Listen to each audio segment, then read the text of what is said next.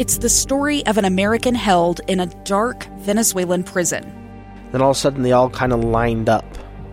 They pointed their guns at me. And this is the point where I thought, I'm going to die today. I'm Becky Bruce. I spent a year working on Hope in Darkness, which now has more than 2 million downloads. Find it on kslpodcast.com or wherever you listen to podcasts. Sources. Welcome back to Inside Sources here on KSL News Radio. Great to be with you today. I am Boyd Matheson, and we're rounding out hour number one. We've been talking a lot, a lot about dollars and cents and a little common sense or lack thereof coming out of our nation's capital. So we started with infrastructure, and we're going to continue to watch that play out. Uh, there is an additional group uh, that is does have a proposal of some sort. We have no idea what it is yet. Uh, it is a bipartisan group, so that will be interesting to see. So we know that currently, based on everything that's come out over the last 24 hours, that the uh, Republicans have bumped up their infrastructure bill, which is primarily infrastructure, roads, bridges, highways, waterways, airports, broadband. Uh, and the president has brought his infrastructure bill, which includes all of those things, plus some tax reform, some capital gains tax reform, some uh, health care, child care, uh, and a few other things uh, of care in terms of infrastructure. Uh, he's brought that down to 1.7. So we are a paltry 700 billion apart in terms of an agreement on those two scenarios. It will be interesting to see what happens when this third dynamic comes in, which is a bipartisan bill. Uh, and so it'll be interesting to see what the dollars and cents of that are, and if it makes any sense at all uh, in terms of uh, influencing that debate.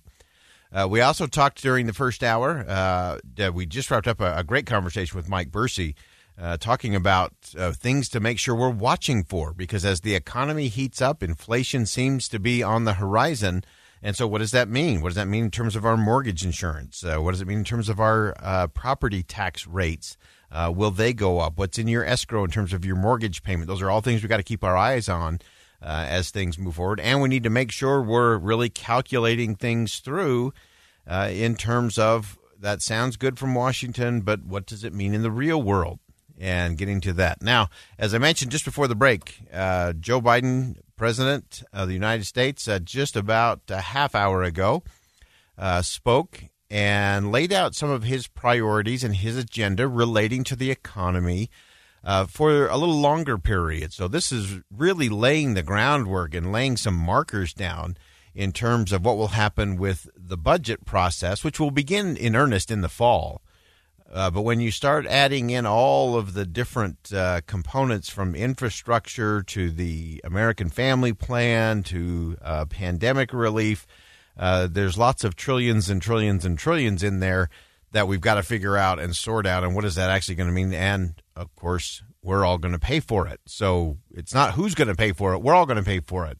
And our children will pay for it, and our grandchildren will pay for it. And in the ultimate in taxation without representation, some human beings yet to be born whose parents have not even met yet are also going to pay for this. That's taxation without representation.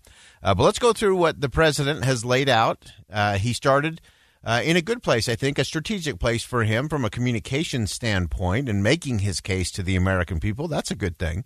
Uh, the president touted uh, the country's economic progress uh, just in these first few months of his administration.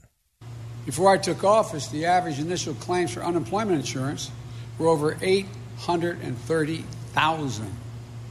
This morning we learned that number has fallen below 460,000, cutting in half the, and we're at the lowest level we've seen since March 2020, when the pandemic first struck. To sum it up, COVID cases are down, COVID deaths are down, unemployment filings are down, hunger is down, vaccinations are up, jobs are up, growth is up. All right, so that's a, a good place for the president to start. Uh, the president went on in this uh, afternoon speech uh, talking about the economy, and this is really important. I want you to listen to this closely because this is going to be the framing of the debate. Uh, so this is not dollars and cents now. This is communication strategy moment. and how the president and the administration and congressional Democrats are going to fra- frame what they're arguing for in terms of all of this spending. We'll also give you a pretty good idea of what the Republicans will counter with uh, in terms of their argument in terms of spending uh, and what that actually means. Here's President Biden. And now we're faced with a question What kind of economy are we going to build for tomorrow? What are we going to do? I believe this is our moment to rebuild an economy from the bottom up and the middle out not a trickle down economy from the very wealthy. That has never benefited people who are at this college or any other place where they're trying to make a living. All right, so the president is clearly going uh, with a more populist message now. This will play very well to uh, to his base and and to the left of the Democratic Party.